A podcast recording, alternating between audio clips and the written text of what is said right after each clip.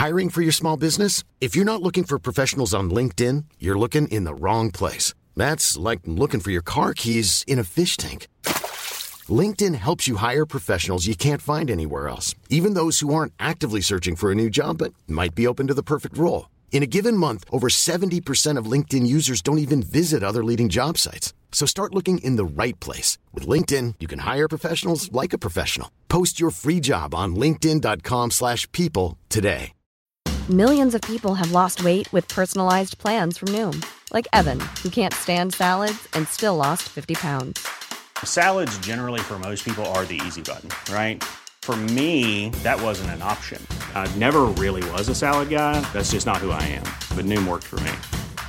Get your personalized plan today at Noom.com. Real Noom user compensated to provide their story. In four weeks, the typical Noom user can expect to lose one to two pounds per week. Individual results may vary. Hello and welcome to Off the Beaten Track podcast. I'm your host. I'm Stu Whiffin. It's another week, therefore it's another episode. Today's episode, it's Walter Schreifels of Rival Schools of Quicksand. Yes, I know. I was absolutely blown away when I got the opportunity to to speak to Walter. Um, yeah, uh, straight up legend, and uh, and as you're about to find out, one of the nicest guys uh, to ever have been on this podcast. Um, an absolute delight. Um, before we get on with the episode, a few thank yous. Uh, thanks to you, lovely lot, for continuing to support the podcast. Um, thank you to Scroobius Pip and my bros and sisters at the Distraction Pieces Network. Um, thank you to 76 for producing this podcast. Also, if this is your first time listening to Off the Beaten Track, then when you get to the end of this chat with Walter, then um, go check out the back catalogue. Um, over 300 episodes. You can hear me talking to. Who can you hear me talking to? Um, loads, obviously, but um, Foo Fighters, um, Papa Roach, um, gosh, uh, Suede, Sleaford Mods, Idles, Fatboy Slim, uh, Melanie C of the Spice Girls. Um, gosh, um, if you like your actors, Maxine Peake, Amanda Abbington, uh, Abbington Jo Hartley, uh, Michael Smiley, Thomas Turgoose. There's stacks. Um, yeah, Butch Vig. Um, really good chat with Butch. Go check that one out. Go, the best thing you can do is just go and have a look because you'll see all your favourite uh, bands and DJs and producers and actors and comedians. They're all over there. And uh, yeah, have a flick through. Find one you like. Press play. Better still, subscribe. Then you won't miss any. Um, leave us a little message or just give us a little like, love, or a share on the on the socials. Um, if that's um, if you'd like even more, then you can support the podcast on my Patreon. It's seventy nine p a month, and for that you get lots of video episodes. You get access to a back catalogue of 250 radio shows and episodes and all sorts of stuff. So, yeah, and it's 79p a month. And by doing that, you, you help support the podcast. Right. I think we can get on with it. Please enjoy today's episode of Off the Beaten Track podcast with Walter Schreifels. Right, I've got to take a quick break in this podcast because I've got some super exciting news. Off the Beaten Track podcast is proud to go into partnership with the Cacao Bar from Hotel Chocolat. That's right. The Cacao Bar is not a chocolate bar. It's all the best bits of a chocolate bar put into a really exciting new alcoholic range. That's right. Gin, vodka, and a beautiful range of cream liqueurs. So, one of the big bonuses of this partnership is obviously I'm super thrilled to have Hotel Chocolat working with us, but they sent me a great big box of this stuff. And I'm telling you, it's amazing. Go and check it out www.hotelchocolat.com or over on the socials at Hotel Chocolat. But yeah, in the coming months, there's going to be opportunities for you to get involved with competitions with us, to win bottles of stuff. There's loads of exciting things coming soon, and I can't be more happy to say that this podcast is in partnership with the Cacao Bar from Hotel Chocolat. All right, let's get back to the podcast. It's Off the Beaten Track podcast on the Distraction Pieces Network with me, Stu Whiffin. Okay, we are recording. Walter, how are you doing today? I'm good, thanks. I'm just chilling. Beautiful day here in New York. It's uh, pretty uh, just sunny and nice and just relaxing. Oh, wonderful. Well, in the UK, um, we, I mean, I should point out we're recording this on um, the 6th of August. We're all our restrictions have been dropped now, um, and so we're, we're, at a point now where live shows are happening again, and, and nightclubs wow. are reopening and such. And it's, it's, it's quite a surreal time at the moment to kind of uh, find ourselves sort of thrust back into all of that. Um, what's the situation like uh, where you are? Um, I guess it's sort of kind of it's been a push and a pull. Like it, it was um, things were kind of optimistic in the last month or two with people getting vaccinated. And now there's the Delta variant, which I think was out in, in the UK. Um, and now that's kind of the thing here. So um, it seems like they're trying to pull back a little bit and uh, kind of a little bit uh, waiting for the other shoe to drop. Sure. in, in some regard, you know. Well, with that in mind, just casting your mind back over the last um, 15, 16 months, uh-huh. how have you found that personally and creatively? Um, well, in, my personal experience, you know, obviously, like like everyone, you know, there's a sort of um, you know, there's a, blanketing feeling. You know, there's people that are really suffering, and not not just people that are dying, but you know, economically, and uh, you know, people that are you know being put under all kinds of stresses because of the pandemic uh, for, for, you know all kinds of different reasons and how they're dealing with it. So that you're aware of that suffering, but you know, um, so in my own experience, though, I was very fortunate to have a place to go in upstate New York, and it was very peaceful and um, didn't really need to be around people except to go to the grocery store. So I found it like a really cool time, actually. You know, in the sense that life had slowed down, so there was no expectation of having to like you know deliver anything and no one was expecting anything of me i wasn't expecting anything of them and uh, so it, i'm very grateful for that kind of for that for you know good fortune in that regard and um, feel like i uh, I, I, I, I, made the best of, of that situation in, in a lot of ways. And, you know, it was quality time with my family and, and that was really nice. Um, and I guess creatively, you know, uh, the sec- part two of the question was, I took, you know, having finished the Quicksand record right before the lockdown. Oh, that was finished I, before lockdown. I finished it. We finished it on uh, March 10th, which was my birthday. We finished all the tracking, which was awesome. And then lockdown was, I think, on March 15th. And uh, it, it, really, the shit really hit the fan pretty quickly in uh, in the states, uh, where it was like sort of like something happening somewhere else to like, holy shit, this is real. Yeah. Um, uh, so I felt again in, the, in a good position that I had had completed something that, um, you know, I, I, didn't I didn't feel any pressure to like deliver anything. Yeah. So you know, all, all, my creative things were just like kind of more fun. Uh, I, I, started like playing drums more. Uh, started messing around with synths. Started playing bass more. Um, and, and, in a creative sense, I really just just had fun. Yeah. I, I, didn't, you know, no amb- career ambition about it. Well, let's talk records. Um, mm-hmm. For track one, I'm going to ask you mm-hmm. all, please, to tell me the song that you regard as having the greatest ever intro. Yeah.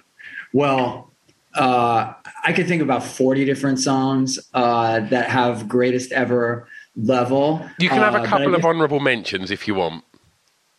Honorable mentions. Uh, uh, song remains the same is a good one. Uh, uh, we got to know by Cro-Mags is a good one. Um, but I went with, um, you know, uh, or even um, uh, for whom the bell tolls. Yeah. Is a good one, which leads me to remember that ACDC for those about to rock is a sick intro. Uh, Hell's Bells. Yeah. ACDC probably have probably like six or seven in their canon. They're, they're, um, they're featured heavily on this podcast, especially on that question. Yeah, because they just rock it uh, so hard. They really set up a tune. But I don't know, off the cuff, I'm going to go because there's such stiff competition. I just thought uh, uh, uh, Raining Blood, yeah. Slayer. it's just so I think it might have been, you know, I was a bit late to Slayer. Um, I was talking with a friend about Slayer the other day, and uh, like Hell Awaits, like the kids in your school that were into Hell Awaits at that time, and I was the age of them being new. Yeah, like those kids were fucking were the scary kids in, in Yeah. class. Um, and so I kind of um, kept uh, I didn't I didn't dive in right away. Let's just say, and um, but eventually, you know, I got into hardcore, and then I started to circle back to some of this, you know, awesome thrash metal that was coming out, and um, you know, Raining Blood might have been the first thing I heard, and just like it just delivered on every level, and just when it kicks into the gallop, you just feel like I mean, it's pre Game of Thrones, but you're basically like charging on a horse with a big fucking battle axe, just lopping heads off, and so true. you know so it's and then when it breaks into the guitar break and then the double guitar uh dun, dun, dun, dun, bum, bum, bum, it's like the fucking most evil shit in the whole world and um you just feel like you're on the side that's winning it's fucking awesome I couldn't have put that any better. You feel like you're on the side that's winning. I love that. um, in regards to to intros, um, just just going to ask you this: um, How has from from the early days of you writing songs to the way that people would listen and obtain their music then to the new record and the way that people listen to music now. Uh-huh. Has the way that people listen to music and i mean like the, the where they find it and where they access it from and these ever rapidly increasing attention or rapidly shortening attention spans have any of them kind of shifts in technology and stuff like that had any kind of influence on how you approach a song and potentially the intro uh the the the art of the intro you're, you're saying. Um yeah i mean it's a thought. I mean i i kind of try to tune out a lot of that kind of stuff when i'm when i'm working on things. But um i do think that sometimes yeah i mean i guess you from, have from your own experience you start to to take on some of the the the the, the habits of your time you know what i mean? Like you want to be grabbed quicker which maybe was always true but you know with with you know the scene that i came up in maybe people ha- had more patience or something. So yeah you, by the time you're there a big intro here's something that i think. I guess if maybe this is a bit cynical but like you hear like an awesome intro you know? Like even metallica i can remember hearing like for whom the bell tolls just being like okay this is fucking awesome. But when the vocal comes in this better you better fucking deliver yeah because you just put me through like a minute of this shit. Don't let me down. Yeah. So a lot of the time nowadays, if I hear like a long intro, I'm just bracing myself for a shitty vocalist. you know what I mean? Because you could be like, "This is the fucking best band ever," and then the vocal comes in, and you're like, "Aha, I get it." You know. Um, so that's just my own cynicism. But when someone comes in, you know, strong, well, then obviously you're you're you're on track for something classic, and you're basically like inviting the listener into a band that has some sort of depth. yeah Um, in our time now, I feel like um, the rhythm is much more about little pokes of attention and less about like, okay, well, let's sit down and have a, a conversation. It's Yeah. more about like one liners. If it was, if I were to like, I don't know if Rodney Dangerfield is uh, is known in, in the UK, uh, but um, you know, one liners, you know, like Yeah. jabs, and it's less about like uh, you know story arcs. Uh, you know, not not not for everybody and in all ways, but I, I think that's just the the language. You know. Okay. For track two, I'm going to take you back and I'm going to ask you, please, to tell me the first song you remember hearing that had an emotional impact on you, please. Uh, the first one that I recall was, um, I mean, I could think of a, of a rush of kind of like early '70s, like uh, you know, Cat Stevens kind of songs. But I do remember like uh, "Seasons in the Sun" or something like that. You know, some some kind of sugary stuff from that era. But um, I remember as a, as a kid watching uh, on Fourth of July, going to my friend's house, and uh, on the TV was uh, the Yellow Submarine was on TV, and I think I came in right as uh, Nowhere Man came on. Yeah. and uh, and just how the Beatles are kind of like walking through this scene with this this sort of sad, funny character uh, of Nowhere Man. Um, I wouldn't have been able to like understand the feeling that was hitting me at the time, but you know, maybe it was like an emo moment or something, you know, where it's just like I am that little. There's part of me in that Yeah. that Nowhere Man character, even though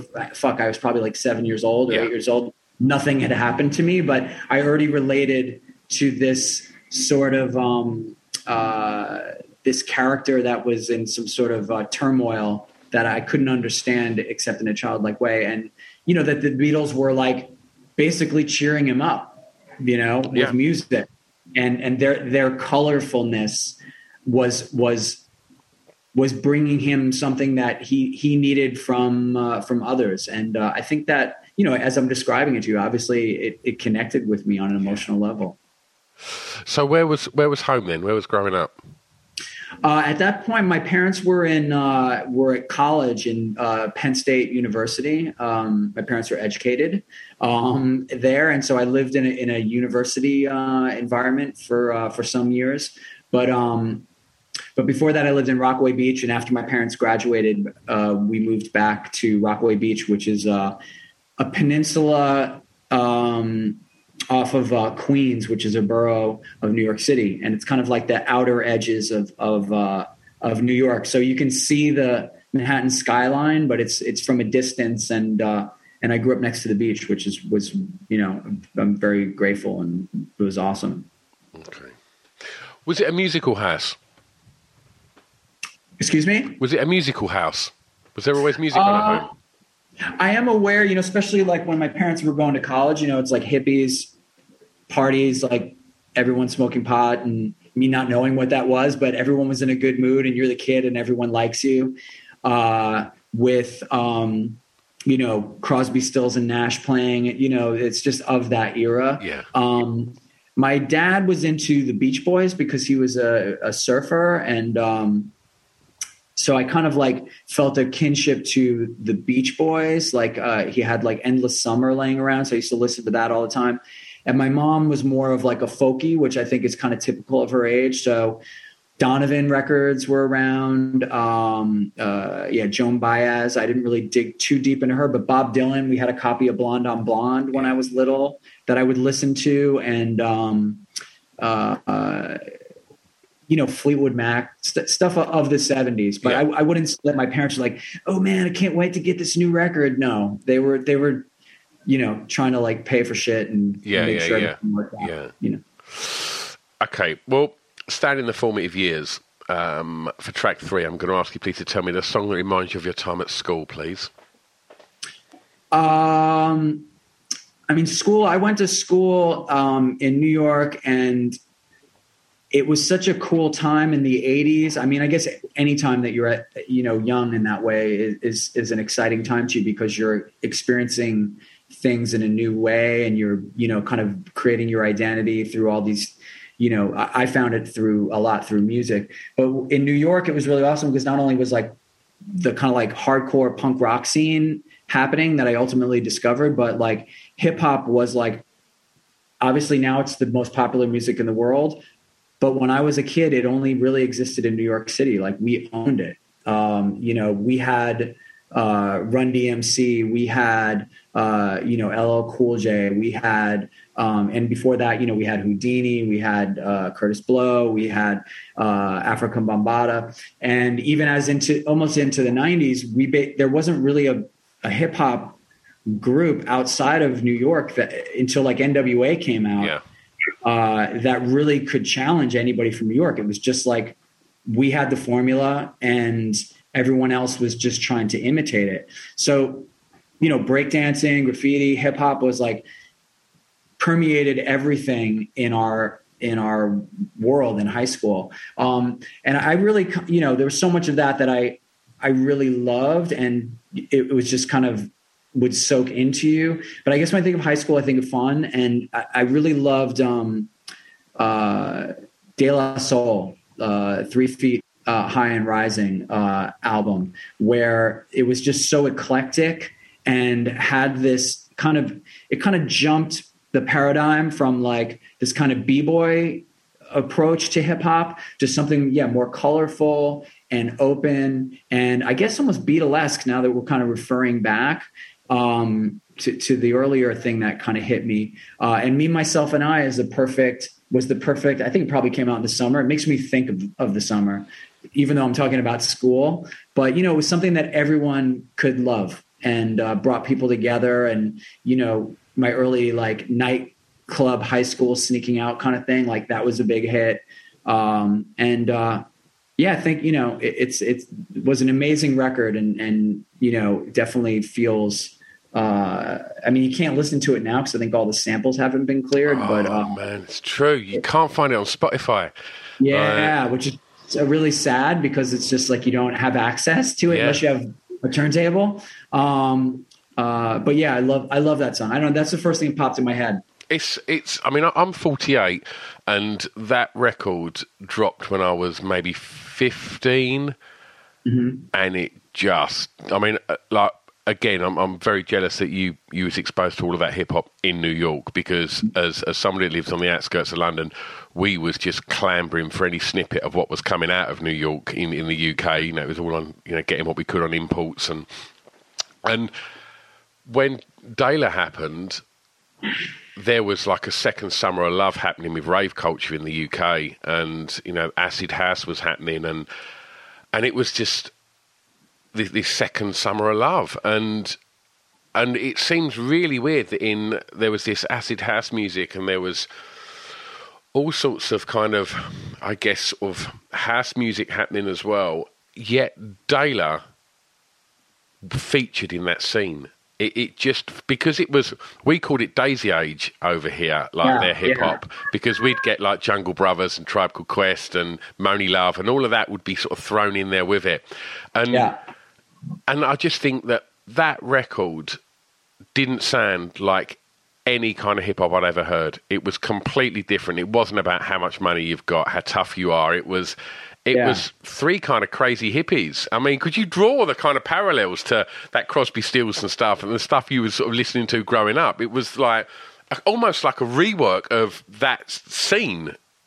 It, uh, that's an interesting way to put it. I haven't really thought about it in those terms, but yeah, I mean, they they just totally jumped the whole paradigm uh, uh, uh, of, and I think at the time, I think it really just flipped people's minds out, you know, like, like, um, and, and I don't, and obviously like Tribe Called Quest, I think like kind of touched on some of the same, were able to inhabit some of the same uh, zone, hmm. but that record just like you know, it just like switched everything up and like changed everything for a number of years. And, um, and also just the, the production on it is just like no one had ever heard anything like that. I mean, I think like the Bomb Squad, like Public Enemy and Prince Paul at that Paul, time, yeah. um, were incredibly just creative and just creating these soundscapes that you just, you know, I think in the UK, yeah, you had acid house, and I think there was a more dance oriented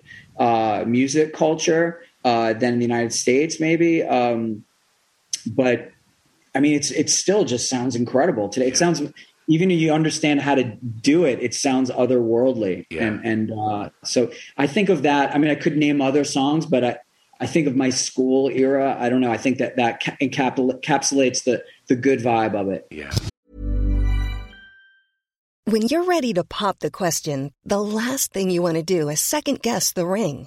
At Bluenile.com, you can design a one of a kind ring with the ease and convenience of shopping online. Choose your diamond and setting. When you find the one, you'll get it delivered right to your door. Go to Bluenile.com and use promo code LISTEN to get $50 off your purchase of $500 or more. That's code LISTEN at Bluenile.com for $50 off your purchase.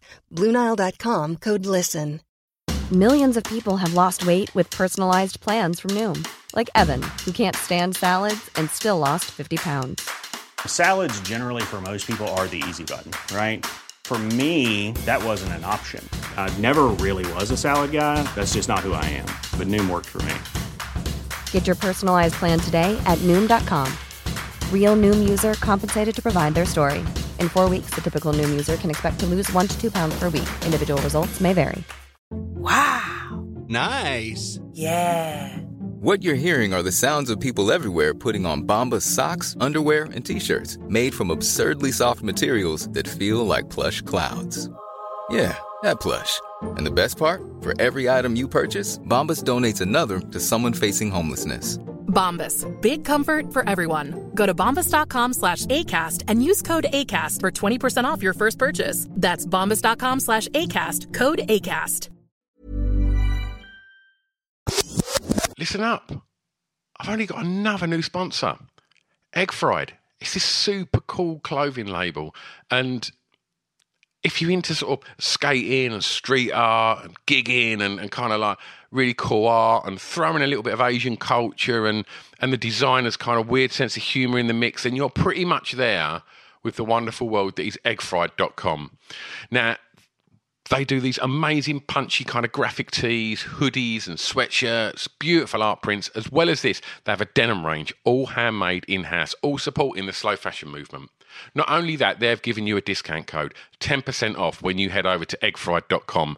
Just use the code EGGSALAD, E W G S A L A D. Save 10%. Go and get lost in the world of Egg Fried. Also, they've got a new kids range and it's called Small Fried, and it's super cool, super cute. Um, and again, it's all over there in this wonderful world. Go and get involved at eggfried.com. So school was good, yeah?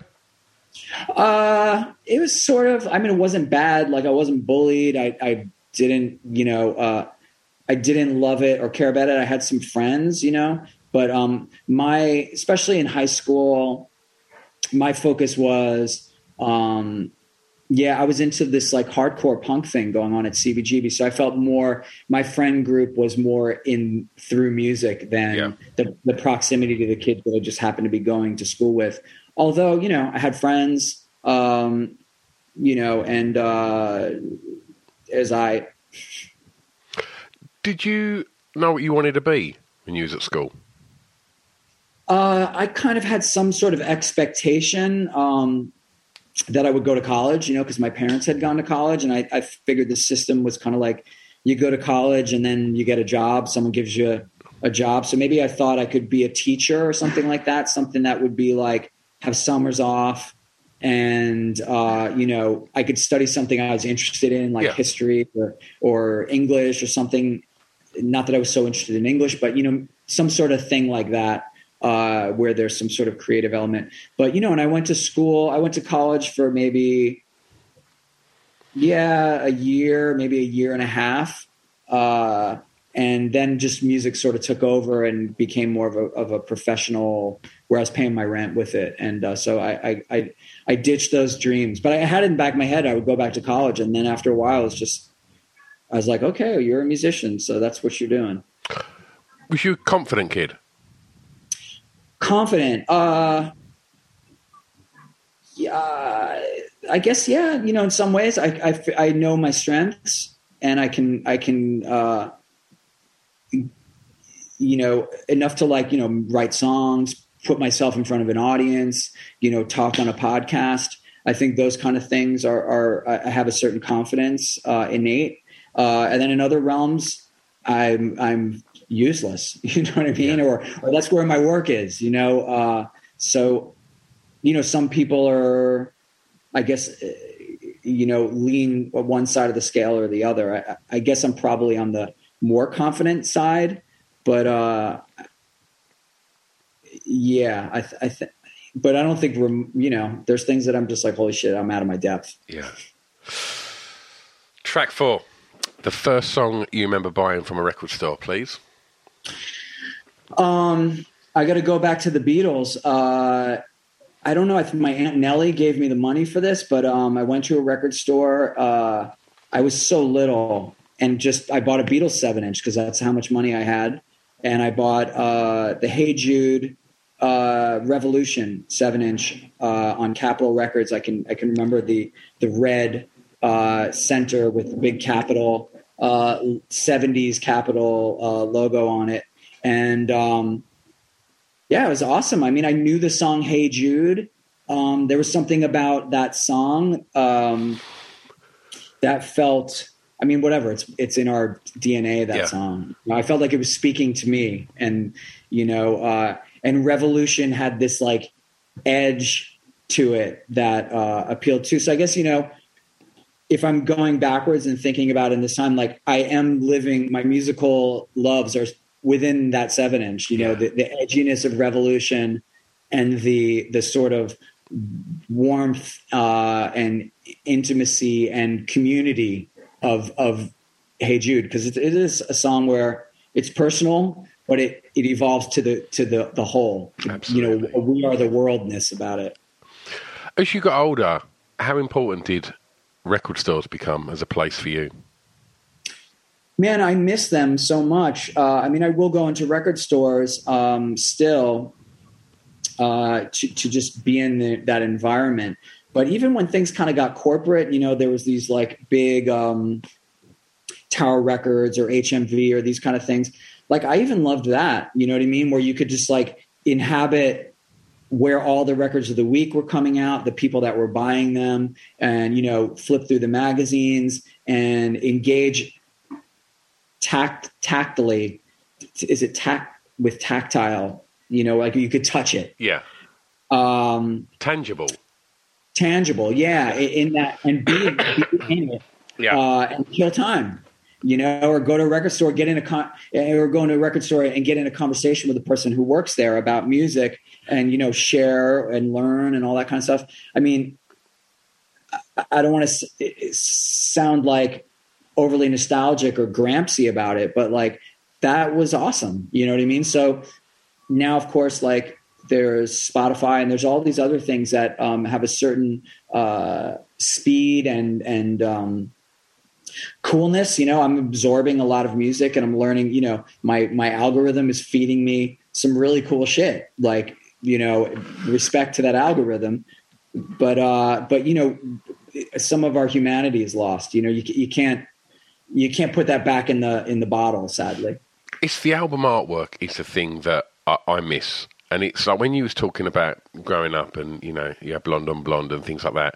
When you would put that record on, I presume you'd then sit there and look at the sleeve and read the sleeve Yeah. notes and like, and I would nerd out over that shit as a kid, and like, and and and as much as like I don't want to be Grandad Stew and start, you know, kind of going, you know, back in my day, and you know, there's so many positives to being able to stream music and within you know two seconds have anything you want, you know, to listen to. Sure. It's, that's incredible, but. I do think that the album artwork is one of the things that I think has suffered as as as technology's advanced, and I think that's the one thing that I do miss. I agree with you. I mean, looking at Blonde on Blonde and just thinking like, this is Bob Dylan. Like his hair is really cool. Like who else looks like that? Like Yeah, reading the whatever there is to be read about. Yeah. Uh, you know, it, it, within it, and, and it's a gatefold.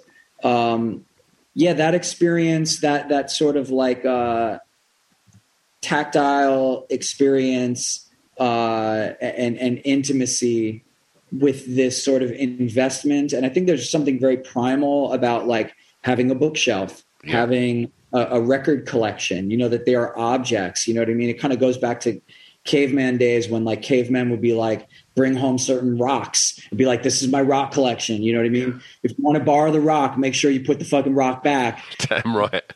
you know what i mean because that's a fucking cool rock to me and i really care about that one so yes you can borrow it um, you know there's something very primal about that that i i is is lost in our you know minimally designed uh, you know minimally furnished television on the wall uh, mode of living you know Absolutely, absolutely.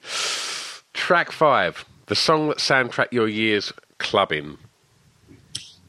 Um, my clubbing life, I, I kind of my first phase of clubbing when it was really like clubbing. Like New York was amazing in the.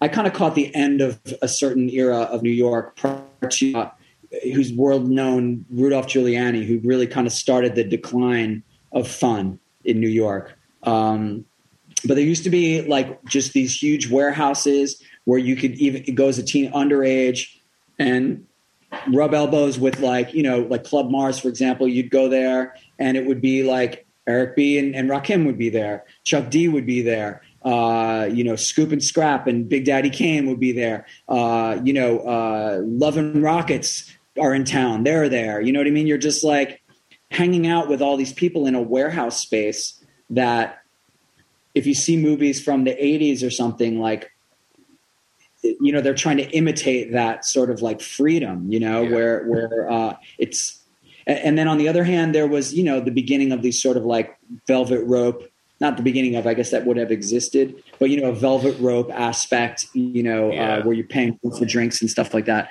but i think really besides the hip hop there was um one of the bands that really just cut through for me was new order because they would get played in the clubs uh along with you know Public Enemy, and then it could it would be New Order, yeah. uh, and uh, Bizarre Love Triangle was like a huge hit. I mean, Blue Monday was like obviously like the killer track, but there's something about Bizarre Love Triangle that's just like hopeful and romantic and a dreamscape that um, I wasn't into E or anything like that, but it gave you that feeling of just like um, yeah, I guess it's a return to this sort of like almost hippie thing that I keep yeah. coming back to. You know, like rain, sunshine and rainbows and the possibilities of life and love. And and uh, that song just fucking rips. Still hits me. So um, good, so yeah. good, man. And it's got to be the full twelve-inch version as well.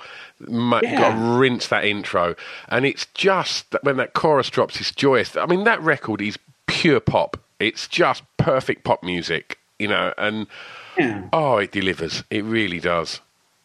And where where it's coming from too. Like I mean, I, I was I was into Joy Division. Yeah. Prior prior to that, I mean, and I followed New New New Order. There was a really great radio station in uh, out in Long Island that would play things from the UK. Um, and you know wasn't on any popular radio station in New York, but it was this station called WLIR, and they would play like every UK single. So I had followed New Order from you know through these different evolutions to where they're like a full fledged, like legit, like they just again just jumped forward in the line, like so yeah. from where they had been only like a few years before, not in, only in terms of quality, but just like showing the the the, the potential of of uh, of dance music, of yeah. reaching a popular audience, but in a way that's like not pandering and, and, and is full of like authentic emotion and joy. It's yeah. amazing. I, I do. I, I, I, totally agree. I think you know coming out of Joy Division and then going to New York and, and, and experiencing them kind of electro clubs and, and, and stuff like that, and then I guess meeting Arthur Baker, and then the rest is history. I think you know once he added his little bits of magic to so many of them songs. Oh, wonderful! What a band! Yeah, what what a combination, you know, of just like you know, when you boil it down, they're just like these blokes in a way. yeah. You know what I mean?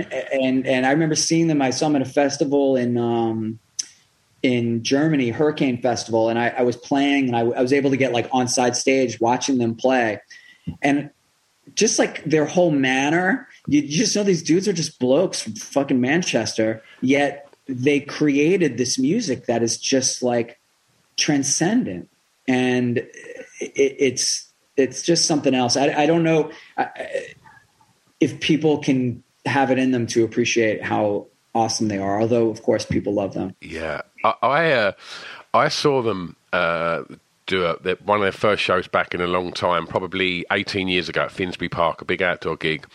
And uh, at the time, my wife was pregnant, and I said, "Look, we've got to go. We've got to go." I said, "Like, uh, this will be incredible." And it was the day that Dee Dee Ramone had died and mm-hmm. uh, and and Hooky had sprayed Dee Dee on his amp.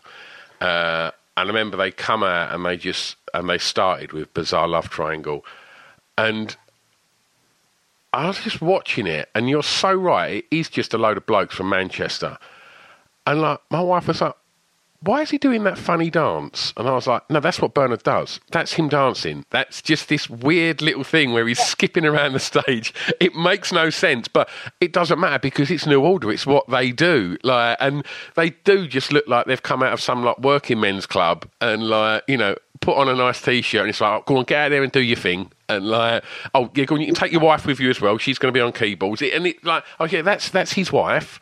And like, and she, it's it's oh, it's just bizarre. Like, no pun intended there, but it is. And Yeah. but it's just incredible. And you know, you you you scratch the surface of any of it, and you know that whole scene and, and what come from Manchester, you know, at that point, and then again, then resurfaced at you know in that you know time of Acid House and the Hacienda and Factory Records and Tony Wilson. You know, it's it's the stuff of fairy tales over here. I don't know how how epic it is in, in the states, but yeah, like that whole story of, of, of what happened with that label and that club, and oh, it's just incredible.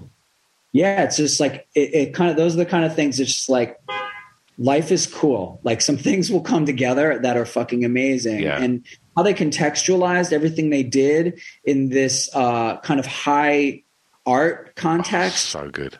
is is makes the fact that this sort of bloke working man truth to it uh, rooting even fucking better because to me it's like sometimes and maybe this is a class thing but like sometimes uh, you know like a working man uh, or someone from a, a lower uh, working class background like isn't going to be handed culture.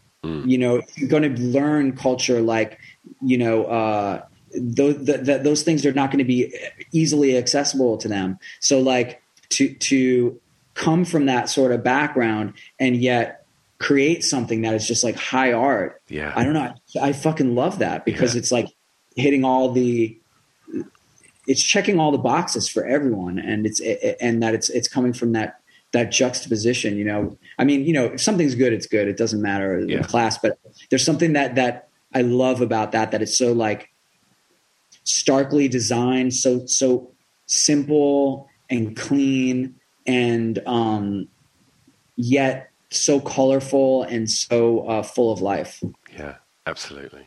Absolutely. Track six, you'll take you home. Favorite song from an artist from your hometown?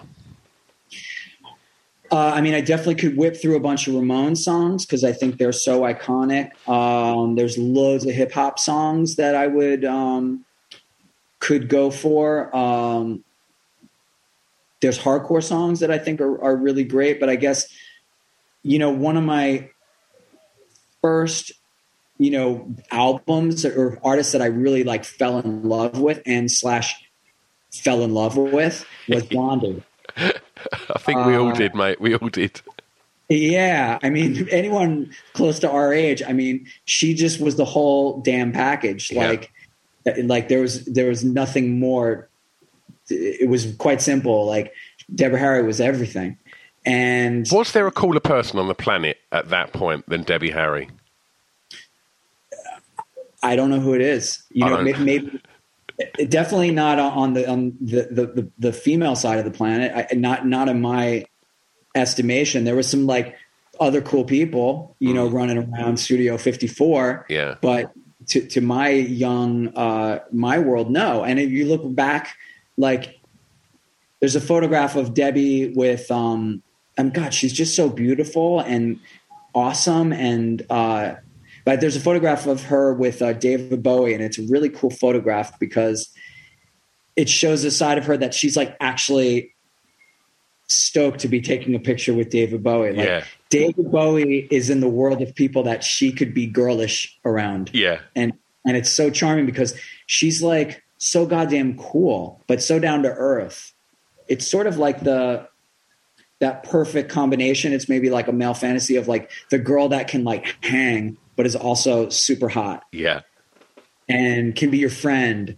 Uh, you know, and that's the image that she came, especially coming with with this awesome band that came along with her. Yeah. You know what I mean? That to me, you know, I'm looking at the cover of Parallel Lines, for example, Definitely. and seeing all these, you know, kind of cool looking boys and and and uh, you know, all dressed kind of cool and and uniformly, but with little details differently Yeah. and just the power of the music and the songs. You know, you knew that the the that this was a uh, not just you know say say an artist like Pat Benatar, who's obviously I got a lot of respect for her. She uh, or, or even Joan Jett, you know, where they have like a backing group Yeah. uh, Blondie had had more than that. Yeah. Um, so I guess the song that I'm thinking of that that wasn't really my first introduction to Blondie, which would have been Parallel Lines. Um, but going back a little bit, um, I think it's on. Um, gosh, I can't remember what album it's on, but uh, I think it's on Plastic Letters. Uh, I'm always touched by your presence, dear. What a record! It's just, I mean, I think they were huge in the UK by this time Mm-hmm. already, but it, in the United States, it didn't happen until Heart of Glass, um, which is strange. But America's like just like that. Um, but that song has this sort of classic 70s ness about it that's almost like there's almost like a Maggie May ness about it, um, but with a punk like a, a an uptick in in the in the speed and there's something like just so perfect about it and and just her voice and like how it's this um the sentiment of it uh it's just just doesn't get cooler than that. Like i think you know i could pick other like later songs but i guess maybe because like it wasn't the first blondie song that i heard when they were like most popular and that it wasn't a hit that like i went back into it maybe a little bit late in my Yeah. teenage year and just dug into these earlier records. And i was like this is just fucking cool. This is like this is like the girl this is like the girlfriend that you want Yeah. like a girl that is like this Yeah. you know and not just because she's pretty but because she's cool Yeah.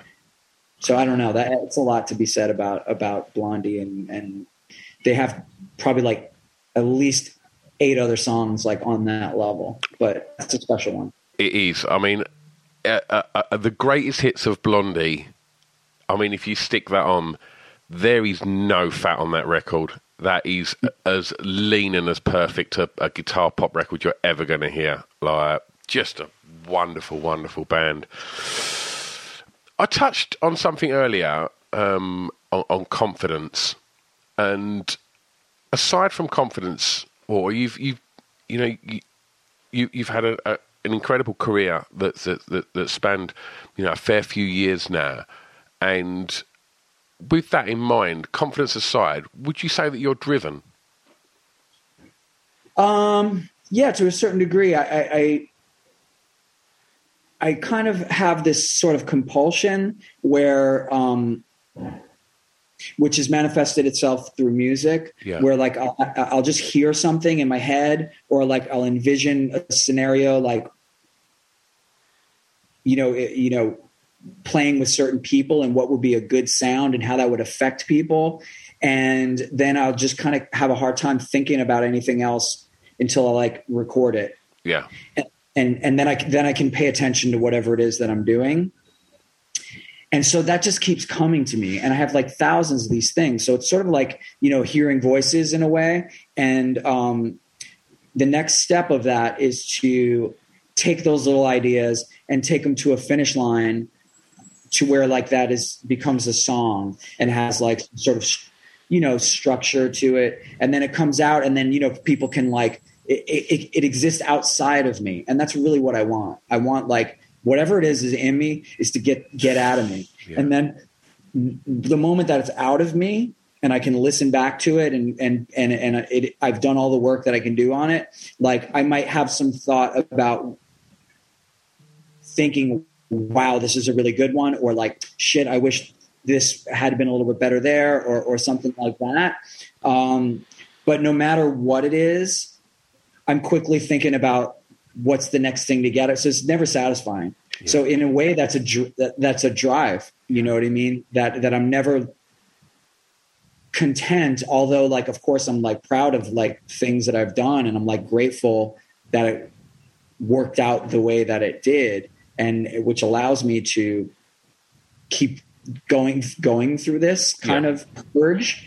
Um, because I could have some other profession and still have you know uh, ha- have to fit this in this fucking craziness and Yeah. you know in my spare time much more. Uh, but I've been very fortunate that that it's worked out in in that regard. So you know, I'm driven in the fact that like I want to. If I if I uh, artistically want something, like I'll, I'll take steps to make that happen, and sometimes they're circuitous, and uh, but usually when it starts to get in the home stretch, I'm I'm pretty determined. Even when we're on a budget, we still deserve nice things. Quince is a place to scoop up stunning high-end goods for 50 to 80% less than similar brands. They have buttery soft cashmere sweaters starting at $50, luxurious Italian leather bags, and so much more. Plus, Quince only works with factories that use safe, ethical, and responsible manufacturing. Get the high-end goods you'll love without the high price tag with Quince. Go to quince.com slash style for free shipping and 365-day returns. Even when we're on a budget, we still deserve nice things. Quince is a place to scoop up stunning high-end goods for 50 to 80% less than similar brands. They have buttery soft cashmere sweaters starting at $50, luxurious Italian leather bags, and so much more. Plus, Quince only works with factories that use safe, ethical, and responsible manufacturing. Get the high-end goods you'll love without the high price tag with Quince. Go to quince.com slash style for free shipping and 365-day returns. The secret to visibly firmer, summer-ready skin is here. Osea's number one best-selling Undaria Algae Body Oil. Clinically proven to instantly improve skin elasticity and transform dull, dry skin to silky, soft, and unbelievably glowing. Rich yet never greasy, Undaria Algae Body Oil is formulated with sustainably sourced seaweed to help replenish the skin's moisture barrier and seven nourishing active botanical oils for results you can see and feel all over. The best part? Its signature scent. A blend of freshly squeezed grapefruit, cypress, and mango mandarin transports you to sun kissed summer days. This all natural scent is unforgettable. Everything Osea makes is clean, vegan, cruelty free, and climate neutral certified, so you never have to choose between your values and your best skin. Get healthy, glowing skin for summer with clean vegan skincare from Osea. Get 10% off your first order site wide with code GLOW at OseaMalibu.com. That's O S E A Malibu.com code GLOW. Last track. A song that many may not know that you would like them to hear, please. Uh, yeah, Kool Keith uh, is such an interesting, yeah, it's a song that that I I want I think everyone should hear to just kind of bring a little sunshine to your life is uh, Kool Keith Living Astro, Living Astro.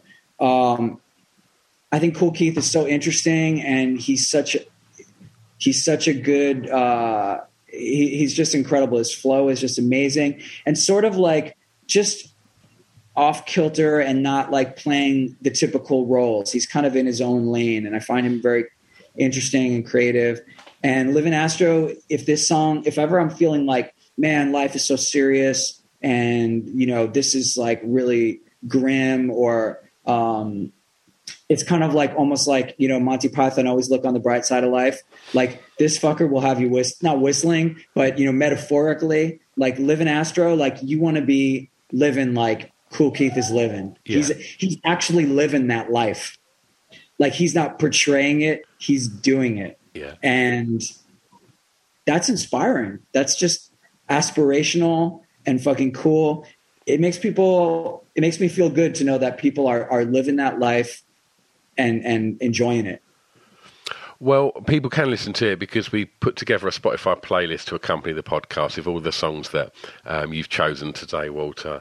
Um, as we find ourselves in, entering into the sort of the, the the second half of 2021, and hopefully going with a little bit more positivity and to to see some more connection and to see yeah, something that perhaps we was more used to, you know, two years ago returning.